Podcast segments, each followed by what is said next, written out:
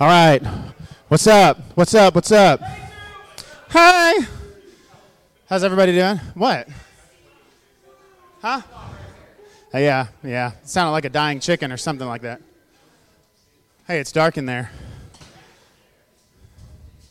How's everybody? Good? Are y'all enjoying this colder weather?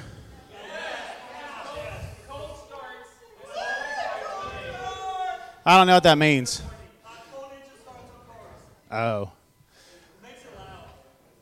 Yeah, it's also like not great. Cold start. I mean, I guess it's inevitable. You have to do it, but. How's school? School's good? Yeah? Okay. I'm sure y'all can figure out what we're doing tonight, right? No? That's right. We're doing questions and answers. We have our fantastic Q&A panel here.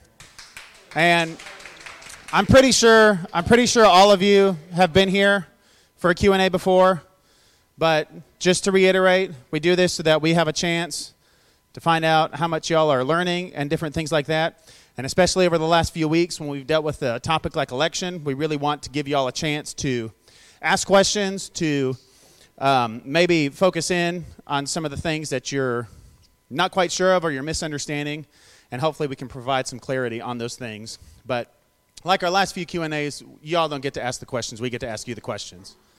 And so, unfortunately, um, unfortunately, Pastor Josh could not be here. I won't tell you what he where he is, but on the count of three, I want all of you to say "break a leg, buddy." So one, two, three. That's great. Thank you. Um, and so tonight, like I said, we're going to be talking about this issue of election that Josh has dealt with over the last few weeks in his series called Chosen. And so I'm going to kick it off. I want someone to define for me what election is. And if I hear the words Trump or Biden, you're going to get kicked in the face, okay? So who, who, thinks they can define what election is in the context of what we've been talking about over the last couple weeks? Andre.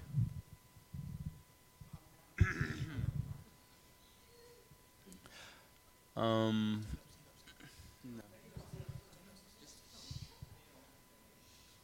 basically, we are chosen before uh, the earth was created, Uh, before creation, by God, by God, for salvation. Agreed. Agreed. Where does it say that? Does anyone else want to say? I believe. Okay. Now I have a question. So you know a thing called like the divine right or something? It was like way it's like this one teaching way back when, I think like Catholic or something. It's kind of sort of, but my teacher he put it in a way saying you're destined to either go to heaven or hell when you're born. So I don't know if that like part of it. Not when you were born. Well, this is false teaching.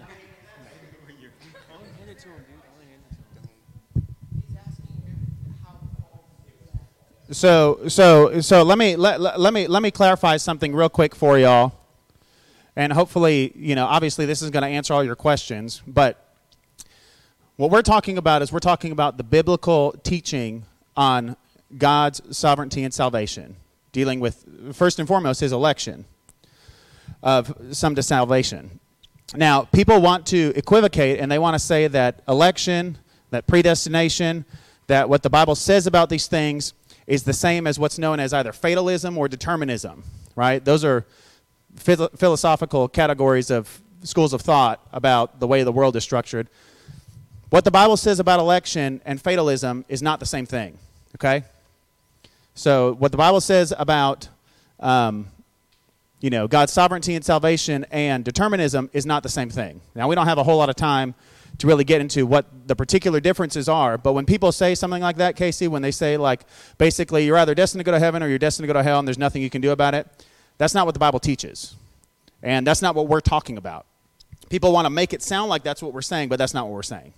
So, like I said, we might, we might be able to kind of flesh that out a little bit more at a later time. But if somebody gives you something like that, some form of determinism or some form of fatalism, where they basically say nothing you do matters because uh, it's all been predetermined before you know the world was created, that's not what the Bible teaches. That's not the same thing. That's something else. Okay. So does any of everyone understand when we're talking about election what we're talking about? Right? I think I think Andre kind of defined it very well. It's about God's choice before the world was created. So let me ask you one more question. Why does God choose some and not others? And here's the thing listen, if you have to think about this, that's okay.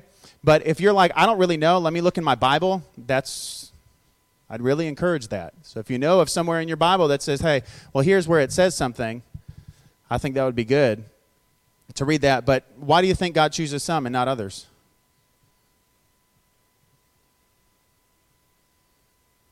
Mmm, stumped.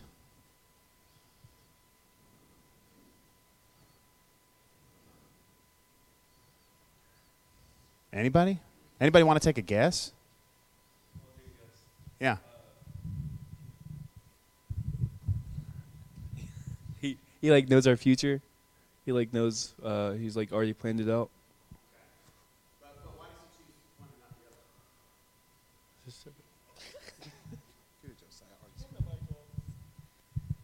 Because it's what will give him the most glory.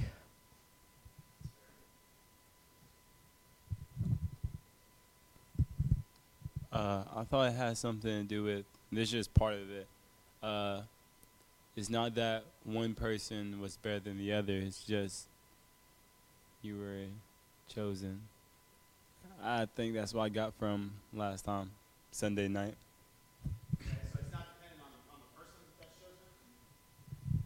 So it's kind of in the sense of is he can show his glory through a person such as Saul.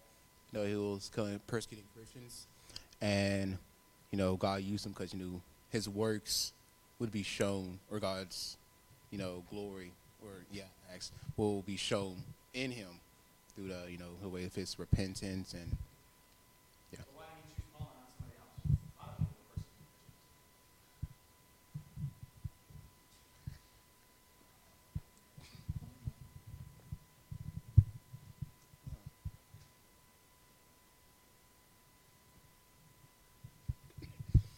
I'm gonna, I'm, gonna, take a guess. I'm gonna take a guess.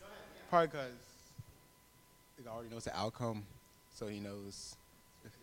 That's right. Oh. Yeah, so Anthony kind of said because he kind of knows what's going to happen, so he makes his choice based on what he knows is going to happen. So God's not really doing the choosing, somebody else is doing the choosing at that point, right?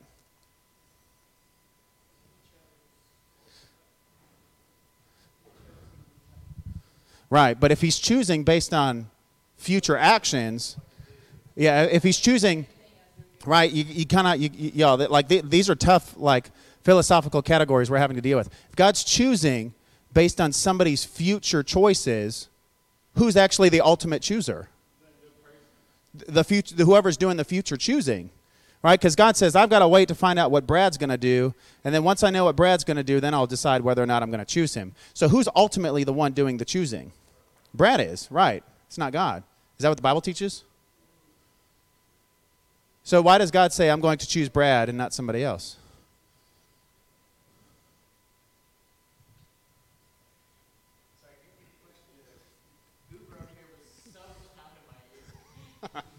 Why does God choose some and not others?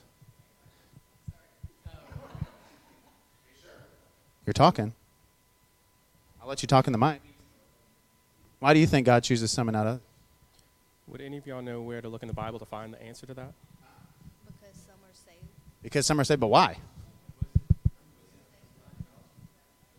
Romans chapter 9. why? Anybody?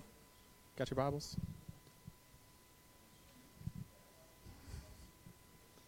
Y'all got to think. Romans 9 19. Somebody look that up and read through.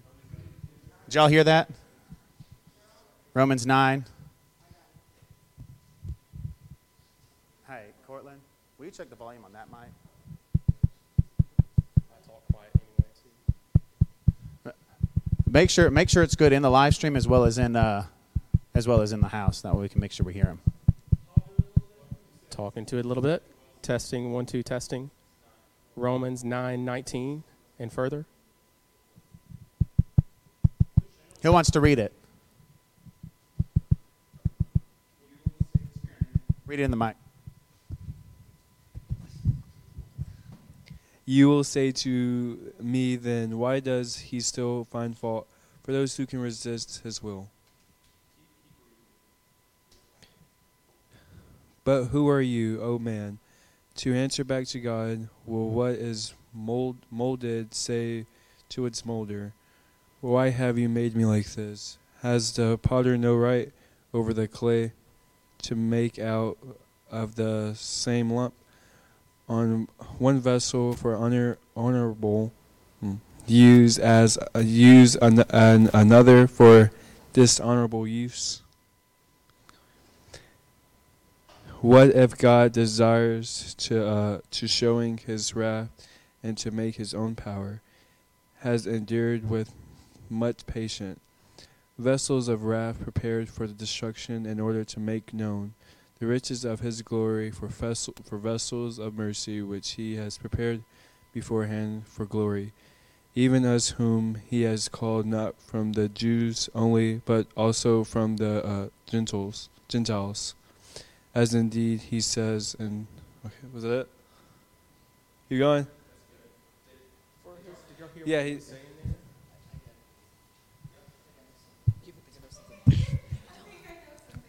So, after after consoling Romans 9:19, it went into a very deep thought about how everybody serves their purpose in the world. So not everybody's purpose is to be saved, like because it was talking about the vessels of mercy.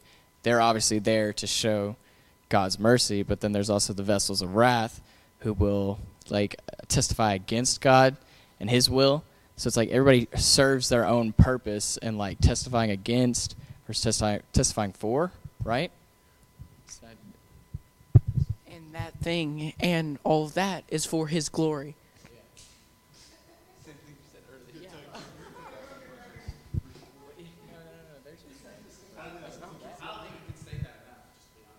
There are categories. Where do we all start? Where do we all begin when we're born, when we're conceived? Okay. So what do we jer- what do we deserve? Okay. Which in God's economy is called Yeah, but it's is it is it unfair or is it just? It is just. So, he is glorified in showing justice for sin to be punished and then he's also glorified in mercy for those that he chooses to save. We're all destined for hell, every one of us. But the ones that he chooses, he has given mercy. There's two kind of people. Those that receive justice and those that will receive mercy. And he's glorified in both. That's hard for us to understand when you kind of wrap your mind around it. But that the Bible's clear about that. So it's that's the category you have to start with you have to start with what do we deserve? We deserve justice, for the wages of sin is death, and that's what we all deserve. And so it, when you we speak of God's election, you can't look at it as some will look at it and say, well, that's not fair. He chose people for hell. No, everybody's destined for hell because they sinned. He didn't put them there, they did it. They're sinful. Back in the Romans 9 that, that he was just talking about, he's speaking of twins, Jacob and Esau, before they'd done anything, anything good or bad. He chose Jacob I loved, Esau I've hated. Esau sinned. He deserves what he got. It's not that he was chosen to be a sinner, he was a sinner. Jacob, was a sinner. Jacob received mercy, Esau received justice. If that helps. One more passage to, that talks about that. Drew asked the, the question why, and and also um, Ephesians one speaks to that. Um, Ephesians one four through six says, just as He chose us in Him before the foundation of the world, that we should be holy and without blame before Him in love having predestined us the adoption as sons by Jesus Christ to himself and listen to this according to the good pleasure of his will. And so that gives us some insight into how God went about the choosing. It wasn't anything to do with anything that any of us would do. It was according to the pleasure, it says here, according to the good pleasure of his will. And then the next verse continues on with the thought of glorifying himself, like we've been talking about, to the praise of the glory of his grace. And that that's really what heaven's going to be about. And I'm excited about that. That we get to behold the the glory of God in the face of Jesus Christ for an eternity reveling in the glories of his grace and over and against the the wrath that we would have should have could have received um, had he not chosen of the own good pleasure of his will to save us so i would like to ask one one question here drew talked about fatalism and fatalism is the thought that since everything's already planned out, that your choices don't matter, do whatever you want. Um, and that's not true. Our choices do matter, like Drew was saying. Our choices matter. Um, so let me ask you this. When we say God chose us, in the Bible, Jesus said to his disciples, You did not choose me, but I've chosen you. But some of you in this room that are saved, there was a point in your life where you changed your mind. You had a change of mind. You had a change of heart about who Jesus was, who, who you were, and you made a choice. You, you said, I, Jesus, save me. I'm a sinner. I believe in you. You know, so can y'all tell me how that happens? Like what what happens to to do that? Corlin, you got a mic. Um, God made the choice for you, um, so He changed your like mind about Him. You didn't do anything like to be saved. He, Okay. did, he did it all. That's right. So he said he changed your mind. Mhm. Um, can you elaborate on that a little bit and kind of, kind of maybe from some biblical terms, or maybe do you have a verse that you could kind of point to and say, "Hey, this is, this is what, this is how God changed my mind, and, and kind of what it looks like in the Bible." And it's okay Um, if you don't. I'm just asking. I can't think of a verse off the top of my head. If, if somebody else can. Um, yeah, there's a there's Ephesians, um, whichever one Callan's talking about.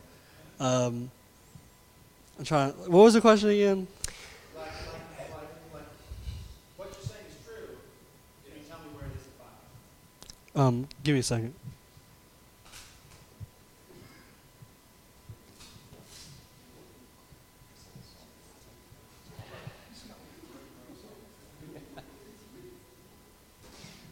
Yeah, he wrote a song about it.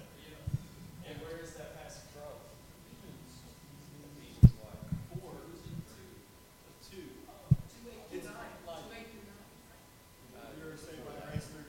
Before that, though, it's the I was dead.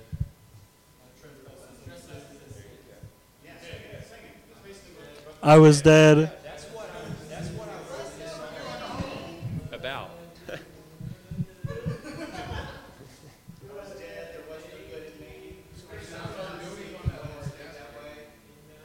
But God, who's rich in mercy. What's that? But God, who's rich in mercy. What did he do? He He's made me alive. he made me alive. There you go. Uh, he, regeneration. Yeah. He he It's called know- regeneration. regeneration. Yes. There we go. Yeah, you're welcome. So regeneration, when we here's some synonymous terms: regeneration, being made alive, being born again. Those are all speaking of the same truth, in which God takes someone who is spiritually dead.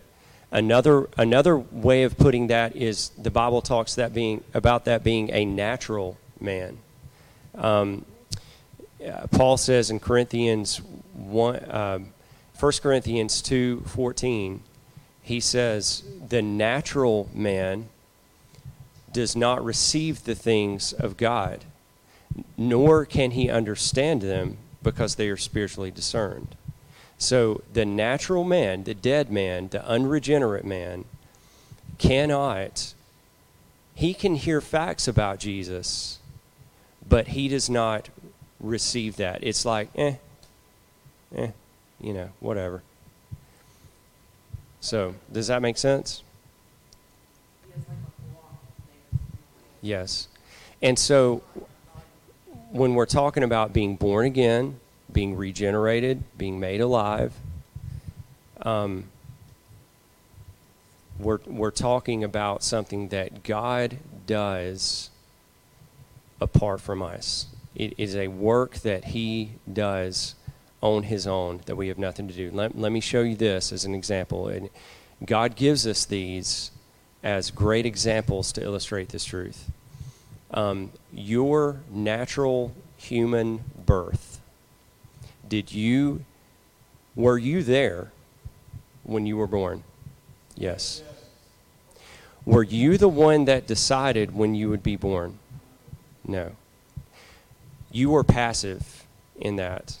You were there and it was being done to you. It, it was really being done to you. But you were not making it happen, it was happening to you. And it may look something like this in that, you know, God is, is working in your life just like a baby in the womb is having things done to it. You know, it's being filled, uh, or it's being fed, it's being, it's growing, it's developing all of this, but it's not born yet. And then in one moment, it is born, and its eyes open for the first time, and it breathes in for the first time, and it cries out. And I think that first cry for someone who is being saved is something like Jesus saved me. And so we're given these analogies to show us the, the, the true realities of what being born again looks like. Um, Jesus gave us a great illustration Lazarus being raised from the dead. Could Lazarus do anything? No, it, he would have laid there and rotted in his deadness, and worms would have eaten his flesh. But Jesus raised him up. Now, after he raised him up, did he want to stay in the tomb? no. What did he do? He ran to Jesus. And that's the same for us. When Jesus raises us up and we can see the King of Glory and we see, you know, grave cloths on us, hey, I'm a, I was a dead man and he just made me alive, we run to Jesus. We see that we're sinful and that he's a sufficient Savior and he's glorious and we love him and we run to him uh, for salvation. Does that make sense? Okay.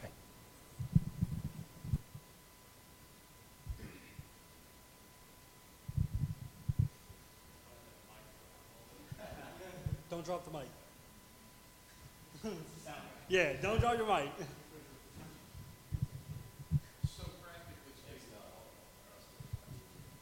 So practically speaking, all right, you go out into the world and, and, and you know these truths, okay?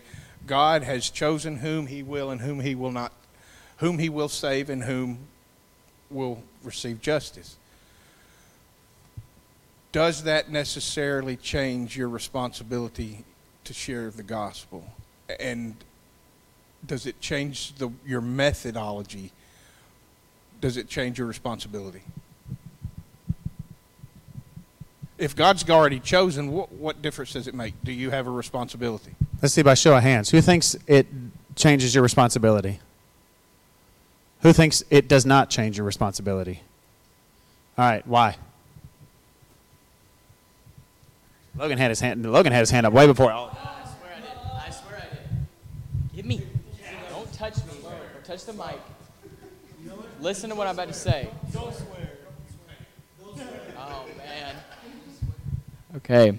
No, I said I swear.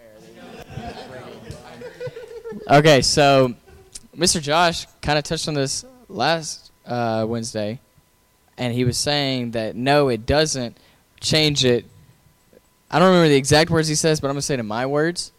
Um, basically, the Bible still calls us to evangelize and spread the word, and it's not you're not spreading the word for the purpose of saving somebody because you can't save somebody.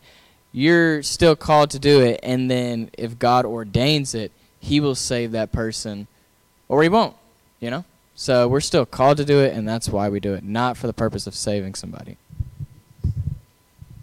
Well, like we just said, uh, they're made alive. They're dead, and us sharing the gospel to them could let could give them a, a eye and you know them being more interested in it, and then maybe let the spirit work its way into them and make them alive. They don't take baby steps. God takes steps for them. What do y'all Hey, do, do do y'all remember when Josh was talking about Martin Luther? And you remember he said Martin Luther got a Bible and he was studying the Bible and he started reading in Romans and he read something in Romans and that's what changed his perspective. Do y'all remember what he read? Do y'all remember where in Romans he read it? Nope. Oh, there is no Romans 18.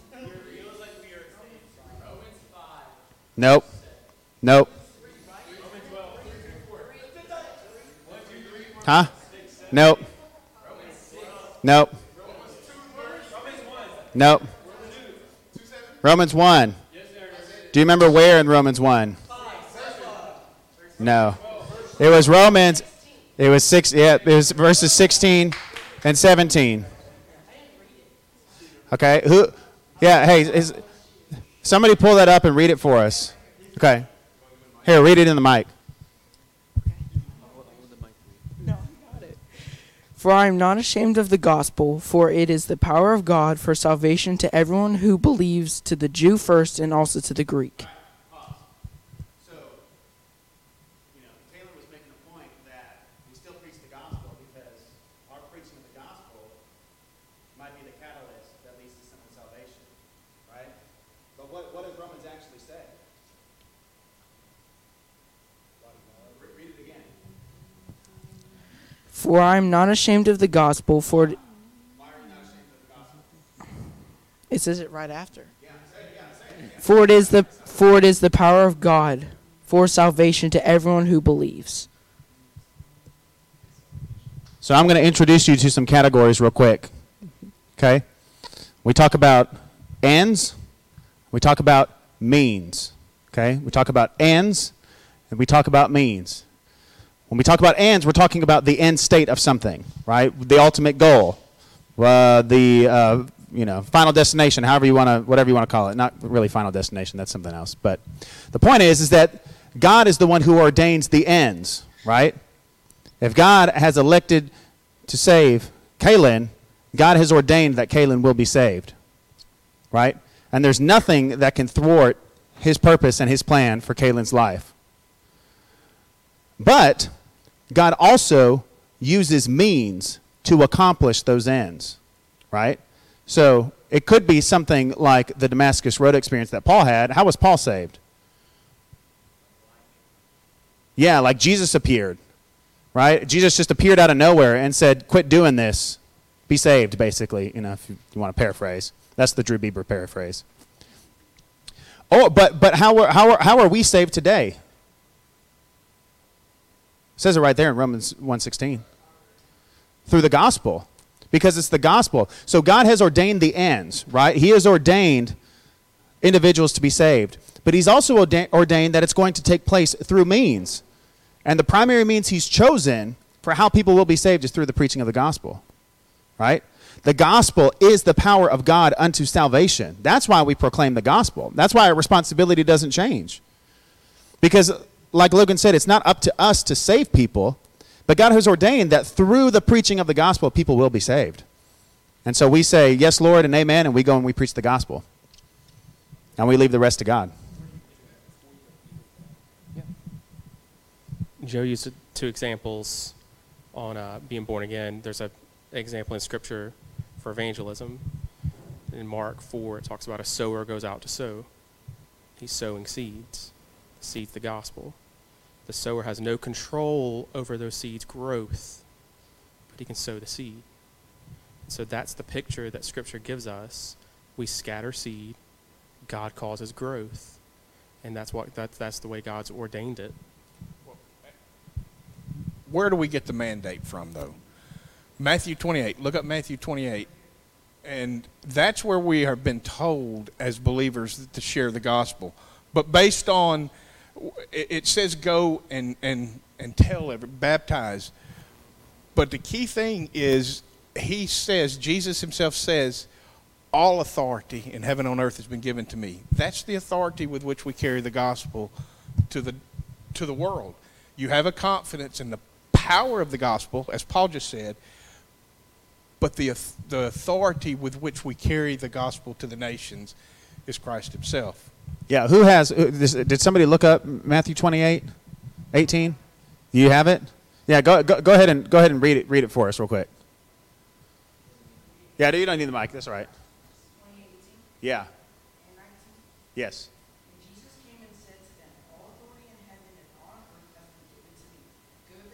All right, pause. Right? So he says, All authority in heaven and on earth has been given to me, go therefore. What's the rule with therefores? Right. What, the, when you see a therefore, you need to ask what it is there for. Right? So there's usually there's usually a context.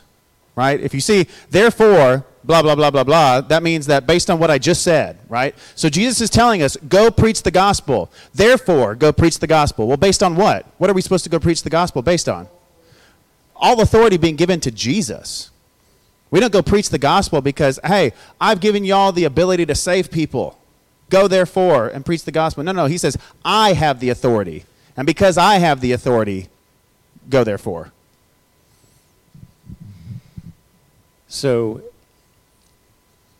Tim talked about that, you know, sowing the seed. And um, if you've heard Tim Evans for long preach, you've heard him reference this verse.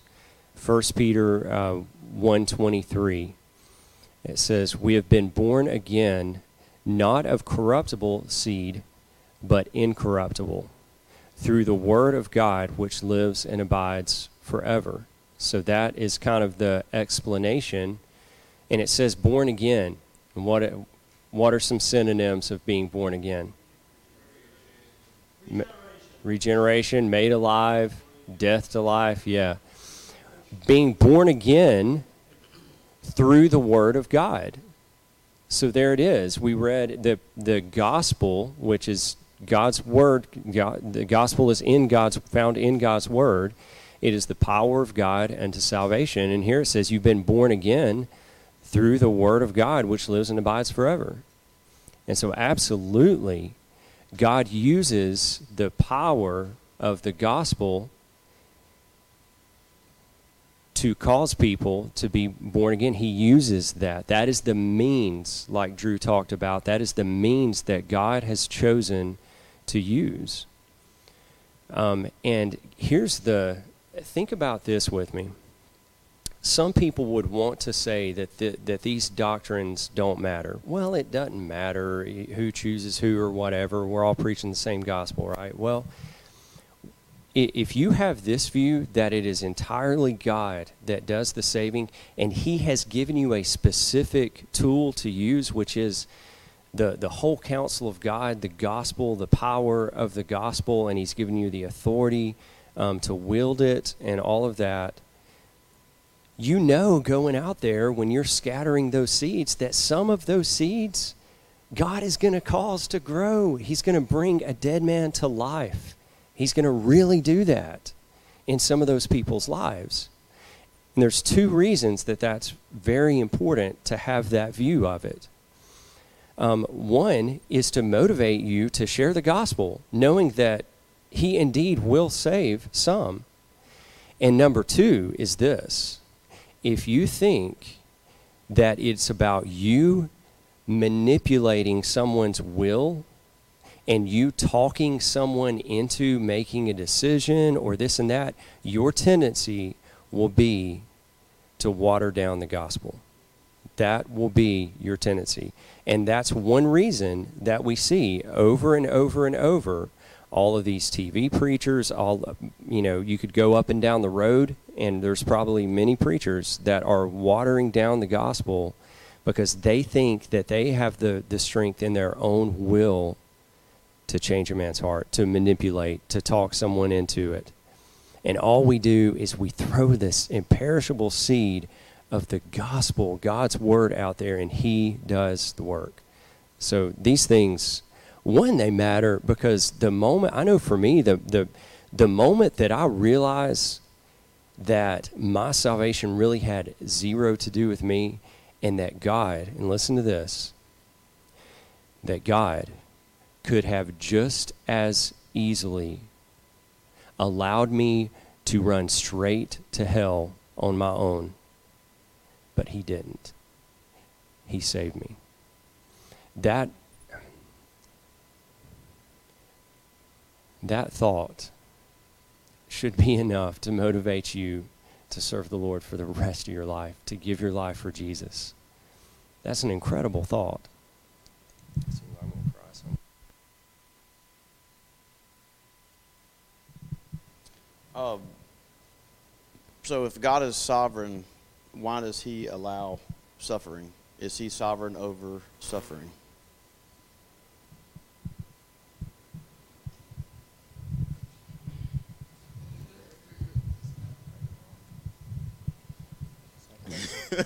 so, why does it bring suffering? Because it's just, so we deserve, and also shows His glory. Jesus.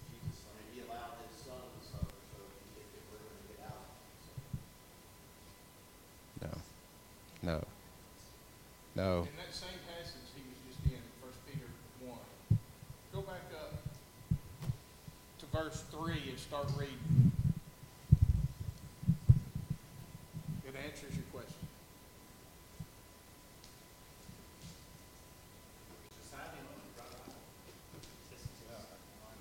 He's the only one wanting it. You got it, Josiah?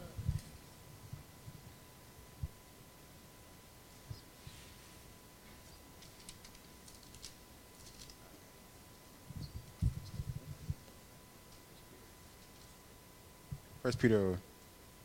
First Peter one, start verse three.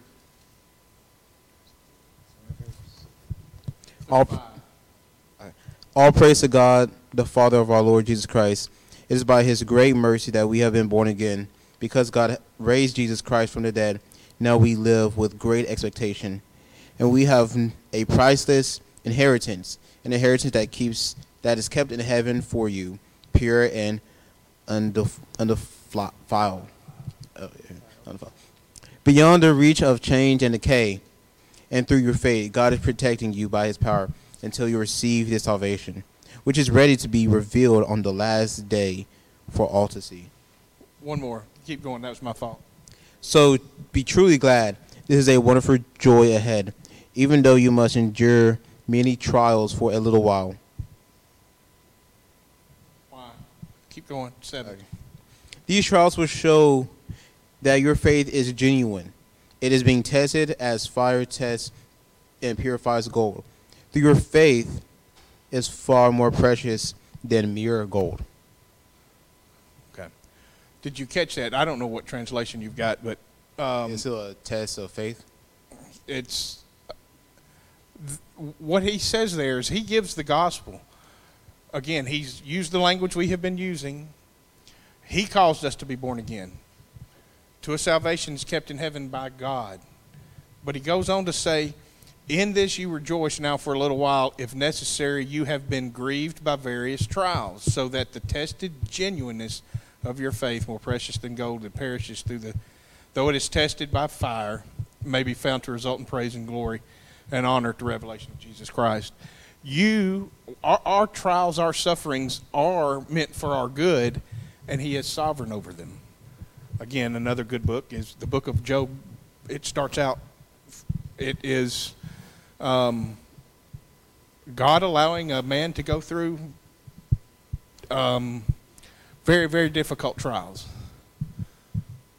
And ultimately, he um, praises God for it. But yes, so he, he's nothing that comes anyone's way catches God by surprise. That's what sovereignty means. He's in charge and in control of everything. So there's not a there's no news you or anyone can ever receive that he was not aware of way before it happened to you.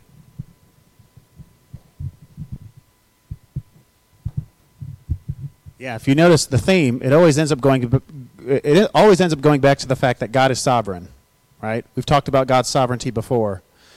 And we often when we think of things like so- God's sovereignty, we think, well, he's sovereign over the weather. He's sovereign over whether or not the Falcons are going to win or lose.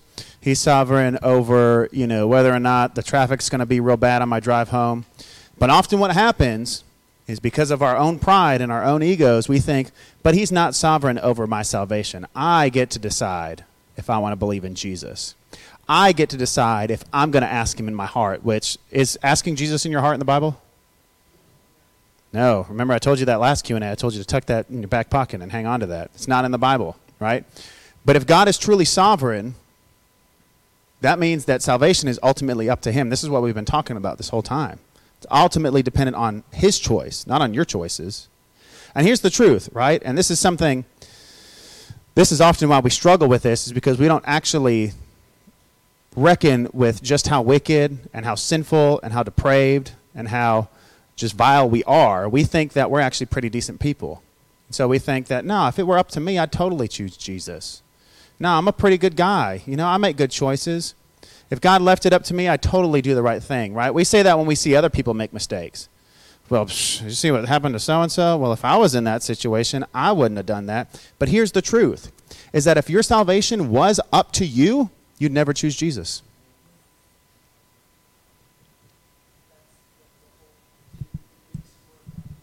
Yeah. Exactly. That's, that, that's, what the, that's what this whole thing has been about. Yeah. But that's the truth. That's the truth. If it were up to you, you would never choose Jesus. And somebody look up um, Ezekiel 36 for me. Ezekiel 36, I think it's 21. No.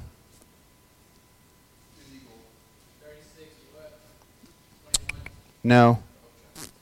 Uh, 36, 26, right? So, do y'all know who Ezekiel was? He was a prophet. Do you know when he prophesied? He prophesied during the exile. Are y'all familiar with the exile?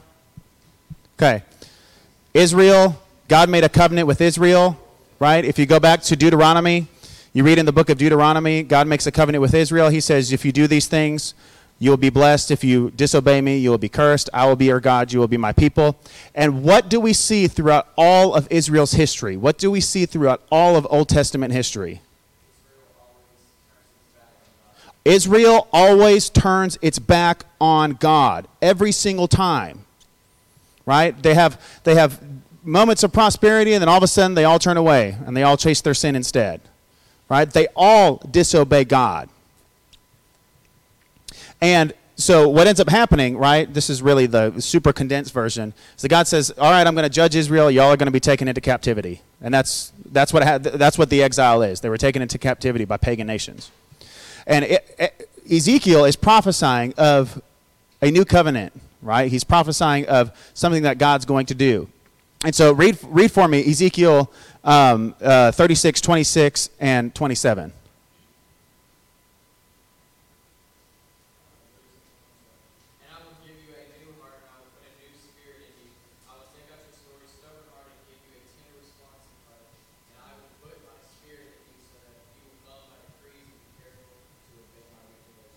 Right. So we see it. We, we see with Israel's history, right? God said, "If you obey me, you'll be blessed. If you disobey me, you'll be cursed." What did they continue to do? They continued to disobey. If it, when left up to them, they disobeyed every single time. And so Ezekiel's prophesying of this, of this new thing that God's going to do. And what does he say? He says, "I will give you a new heart." And a new spirit I will put within you, and I will remove the heart of stone from your flesh and give you a heart of flesh. And I will put my spirit within you and cause you to walk in my statute and be careful to obey my rules. So God recognizes if sinners are left to their own devices, they will always choose sin every single time. And so what does he do? He says, because of that, I'm going to go ahead and give you a new heart. If you notice, that's why often when you hear us pray, that's what we pray for. Right? We don't pray that you know, somebody would make a decision for Jesus. We pray, no, God, we pray that you would take their hearts of stone out, like it says in Ezekiel. I will remove the heart of stone from your flesh and give you a new heart. Because you can't do it on your own. It requires God to change your heart, first and foremost. God to put his spirit within you so that you will walk according to his statutes and according to his ways. Right? It, it, y'all, if we don't reckon with the fact of our own like sinfulness, the reality of our own wickedness, we'll never come to fully we'll never come to fully appreciate and fully praise God for his sovereignty and salvation. It starts with recognizing that, you know what? I'm dead. I can't do anything because I'm dead. Dead people can't do anything. Can dead people make decisions for Jesus? No, they're dead. They can't do anything. They're dead. Right. They're dead. They're dead, dead. Not, not, not kind of sick dead. Not like, you know, Call of Duty dead where you get one last shot off. Not, not that kind of, no, like you're dead, dead. Dead people can't do anything. Dead people choose their sin. Dead people stay dead in their sins. And unless God does something, unless God takes out the heart of stone and gives you a heart of flesh, unless God comes and makes you alive, we're stuck in our sins. Does that make sense? Dead people don't know that they're dead either. Can, do dead people know anything? No, they're dead. Right? Yeah. What Paul Washer going along with that that thought. Uh, Paul Washer talks about this and talking about how you know we were we were dead in sins, we were slaves of sin. Our old nature, um, we loved sin, we we're slaves of it. That's all we did. And he tells he puts it in this way. He said, if you took over here and put a pile of slop, and then over here you put a freshly, perfectly seasoned and cooked steak, and you let a pig in the room, where would the pig go? What would it run to? Every single time that pig would go to the slop and it would love it. Now, what if why it's over there just going to town on that slop? You could take that pig heart out and that pig mind out, and you could put the heart and mind of a man in that pig. What would the what would the pig do? He would be disgusted with what he was doing. He would probably vomit up what he had just eaten, and he would go over to that steak because it was his nature to love that slop. But when his nature is changed, he, desi- he has new affections, he has new desires. And that's how it is when, when God causes us to be born again. Our nature is changed. We have new affections for Christ, for his word, for his people.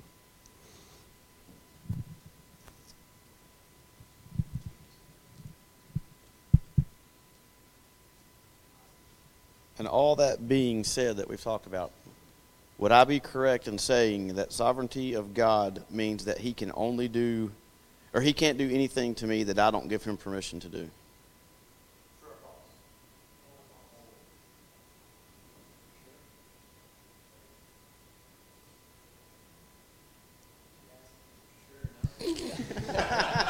because he wants to make sure you're sure. You got to be confident in your answers.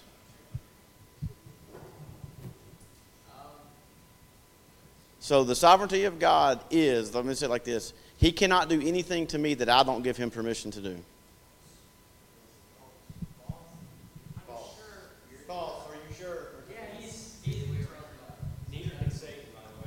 Yeah.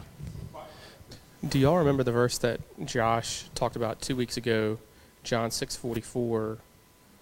No one can come to me unless the Father who sent me draws him. He talked about that word draw. Does anybody remember drag? Yeah. Yeah. Some other ways that word's used, like taking water in a bucket and pulling it up out of a well. If you got a sword in a sheath and you pull that sword out of the sheath, you're drawing that sword, same word. If guards come and grab you under the arms and haul you to court. That's how that word is used. That's the picture behind that word. In any of those three examples, did the bucket of water, or did the person about to be dragged to court, or did the sword say, I'm okay with you doing that to me?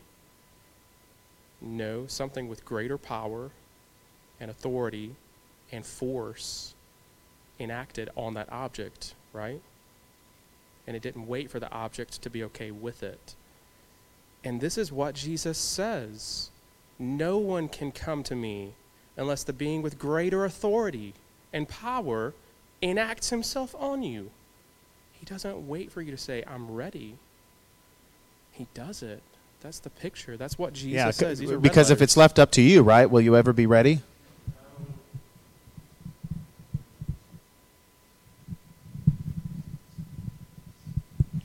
So to bring it back around, if when you, because you will run into people when when you, we've we've labeled a few truths that the the gospel is powerful to save. That is the tool with which, the means with which God saves people.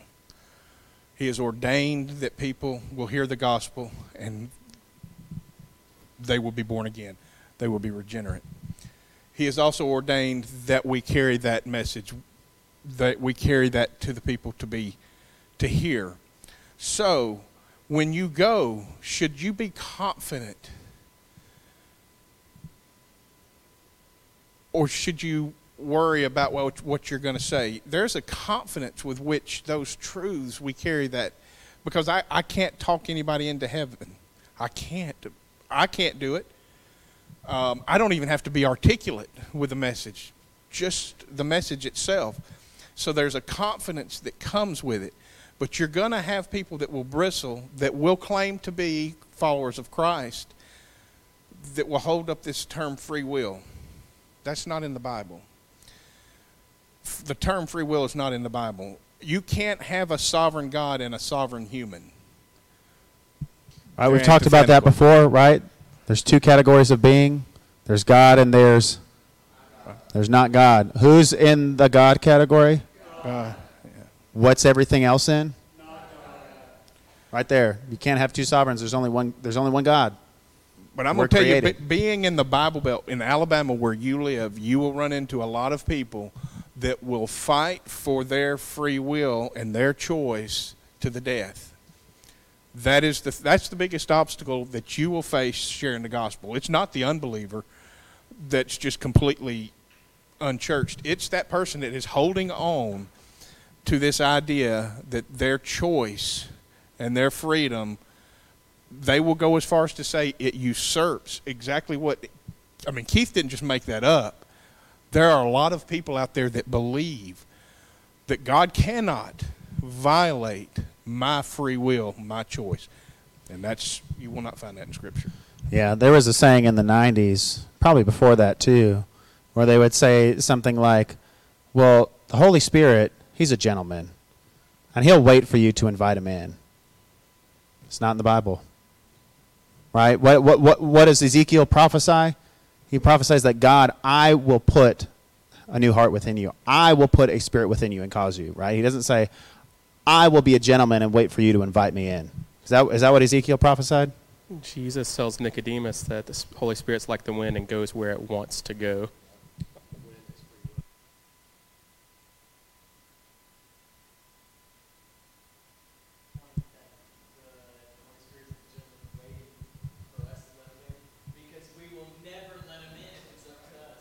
Exactly.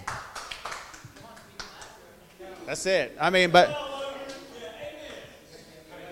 but hundred percent, hundred percent. Listen, listen. If that was true, right?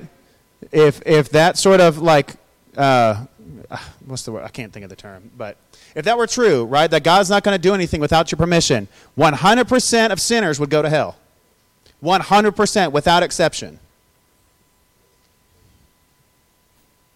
It's only because God does something that anybody's saved. And that's the question we really need to ask, right? Brad hit on this point towards the beginning. He said, Some will receive mercy and some will receive justice. The question is not, well, you know, why does God, you know, save some and not others? The go- question is, why does God save anybody? Right? Everybody deserves to go to hell. And if left to their own devices, everybody would want to go to hell. So the question is not, well, why does God send people to hell? No, the question is, why would God save anybody? And honestly, I mean, Scripture gives us clear testimony, but ultimately it's a mystery. Why did God decide to do it that way? I don't know. But we know that He's going to be glorified and we're going to praise Him forever. We're going to glorify Him forever because of what He's done.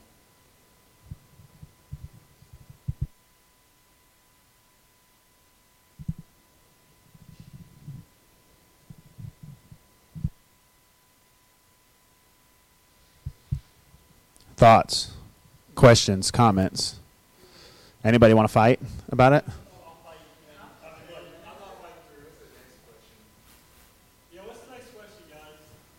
Well, y'all y'all tell us. So so so here's the thing. Like I want y'all to understand that like with stuff like this, like you're kind of drinking from a fire hose. Y'all are getting a lot thrown at you all at once. It took me years to wrestle with these biblical truths. And I'm talking years. And then even when I started to see them, it took me a long time to accept them. Right? To say to finally like say, well, this is this is true. If this is what God says, then I have to believe it. I don't have a choice anymore. And so, like, I just want y'all to understand none of you fool any of us. Like, we know you don't get it. I mean, we know you get it, but we also know that, like, we also know that, like, there, there's a level in which, like, you still have to work through some things. And that's okay. And that's why we want that's why we want to talk to y'all and that's why we want to ask you questions but then also let y'all ask us questions.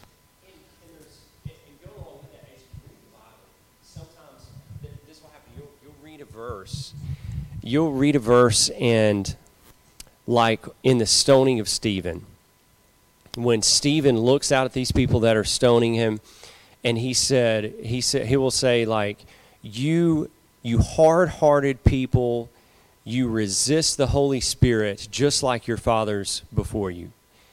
And some people want to look at that and they say, well, wait a minute, like, like I, I thought that, like you know, here here's people resisting the Holy Spirit, and if we're talking about how God is the one that just does this, but these people are resisting Him, maybe it's, maybe maybe there's some maybe. Maybe, yeah, or maybe God's kind of sovereign, but man does have the ability to resist him.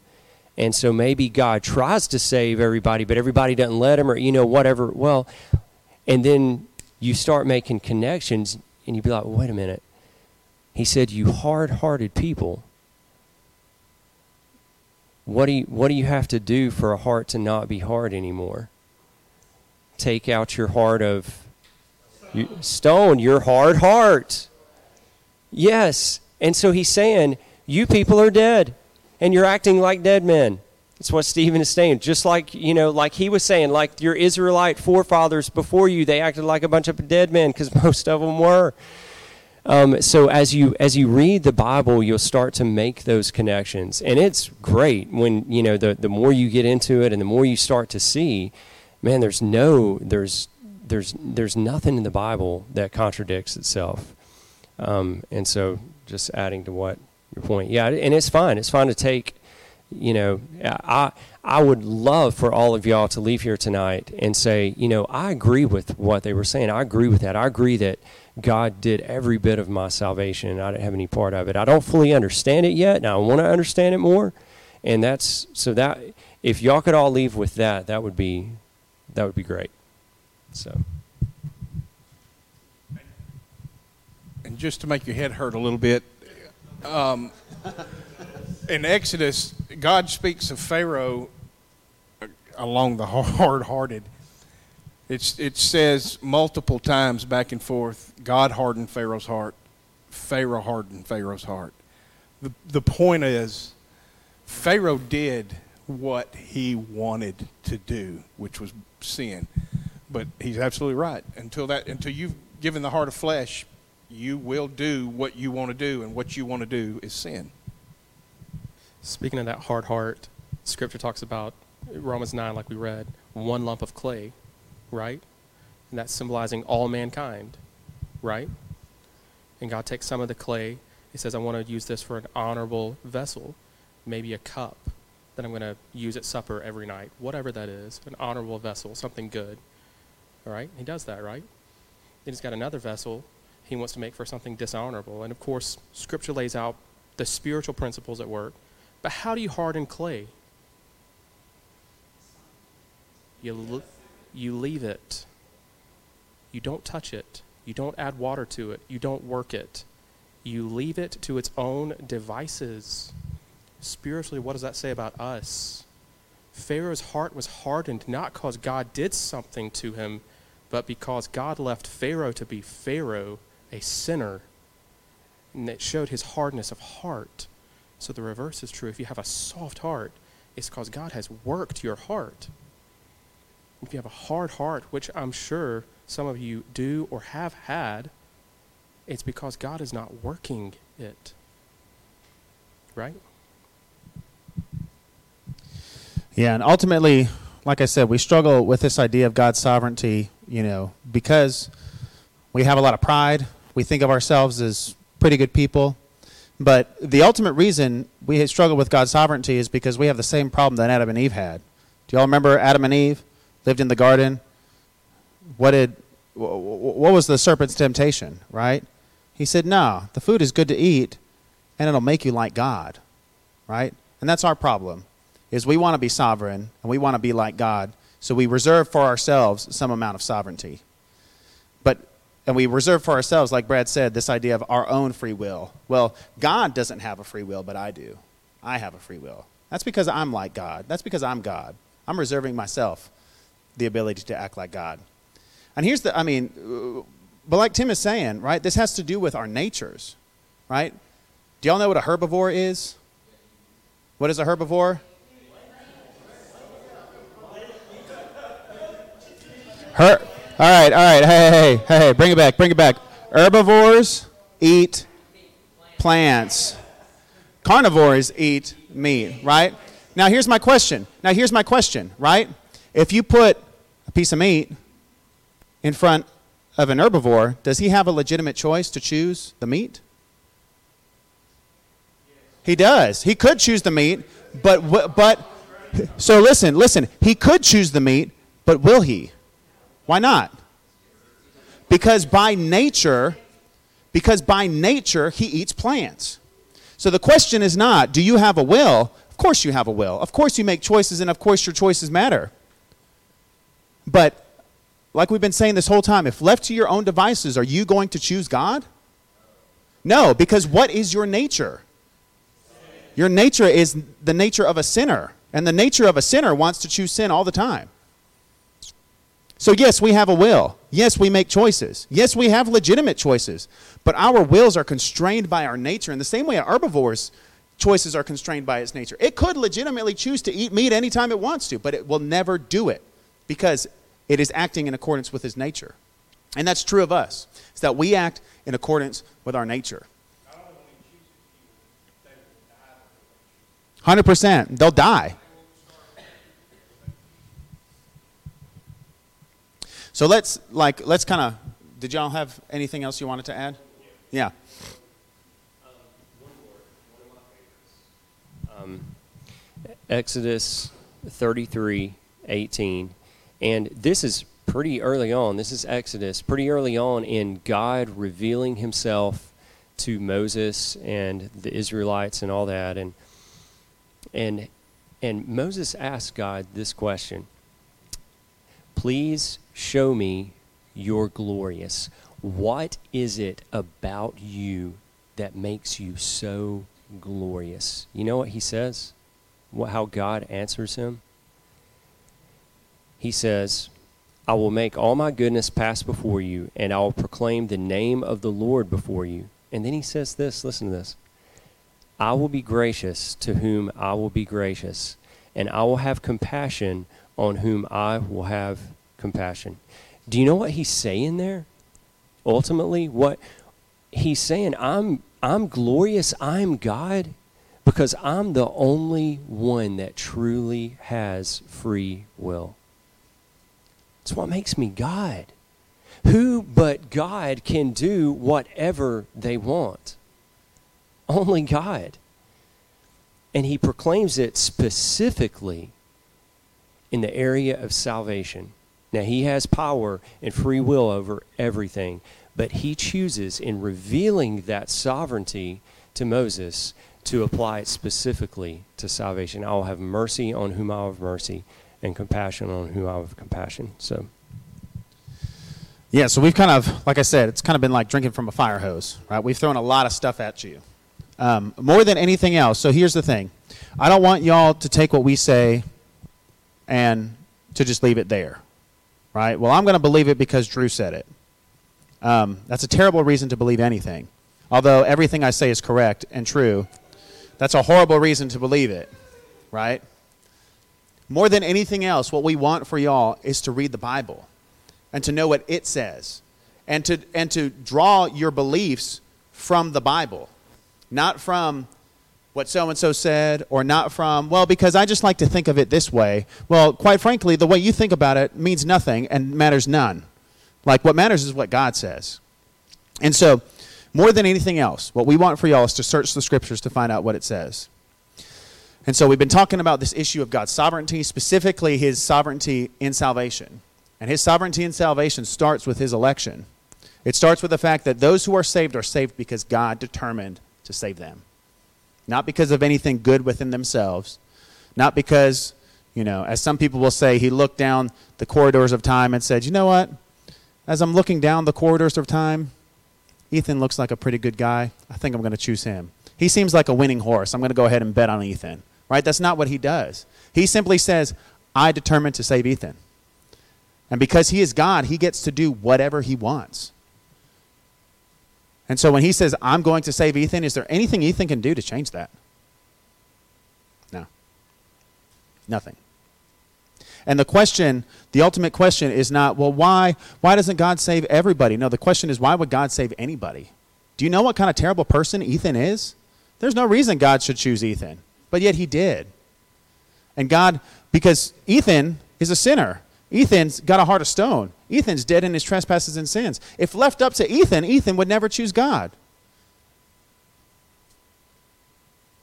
And yet, for some strange reason, right?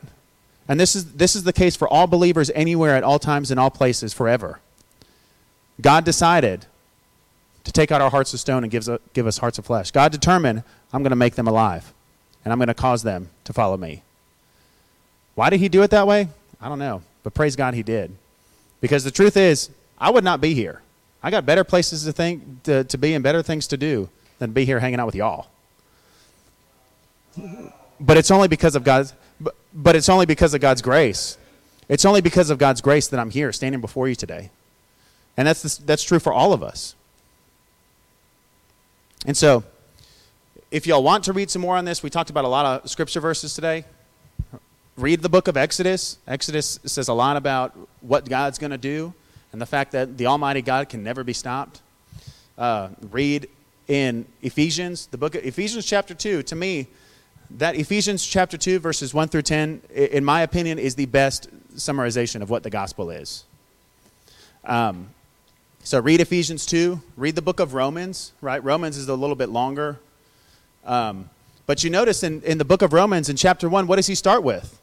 He starts with how sinful people are.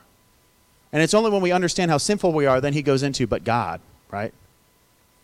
So read in Romans, read in Ephesians, read the book of Exodus, read just read your Bible. Read anywhere you want to, really, and you'll find these things. And more than anything else, if you have questions, come and ask us questions. We, lo- we love to talk about this kind of stuff. We love to talk about what's in the Bible. We love to talk about God and his sovereignty and his power in salvation. Constantly.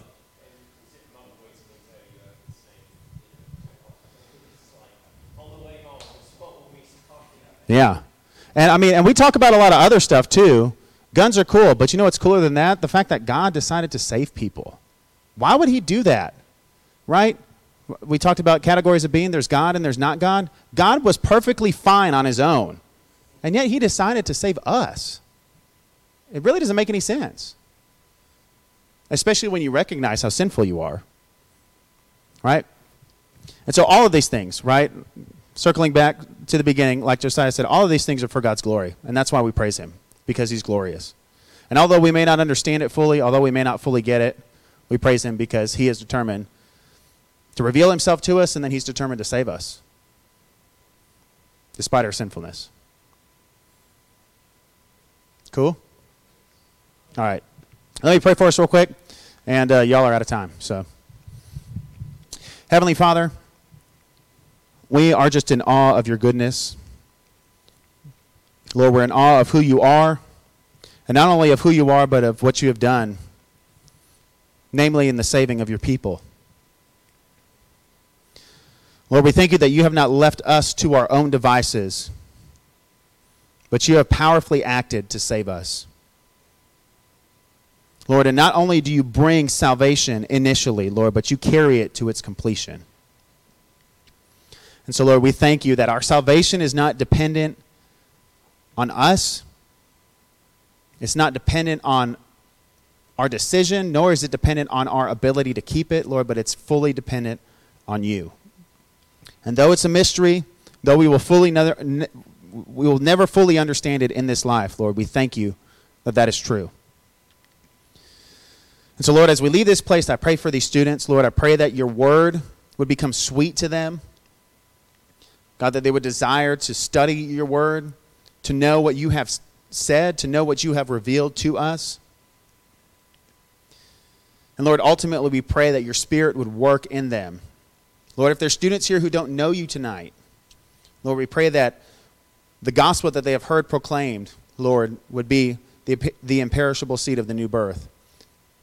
God, that your spirit would take out their hearts of stone and give them hearts of flesh. God, and you would cause them to be born again. Lord, we thank you that you are powerful enough to do that. And you are gracious enough to do that. We thank you and we praise you for all these things. In the precious name of your Son, Jesus. Amen.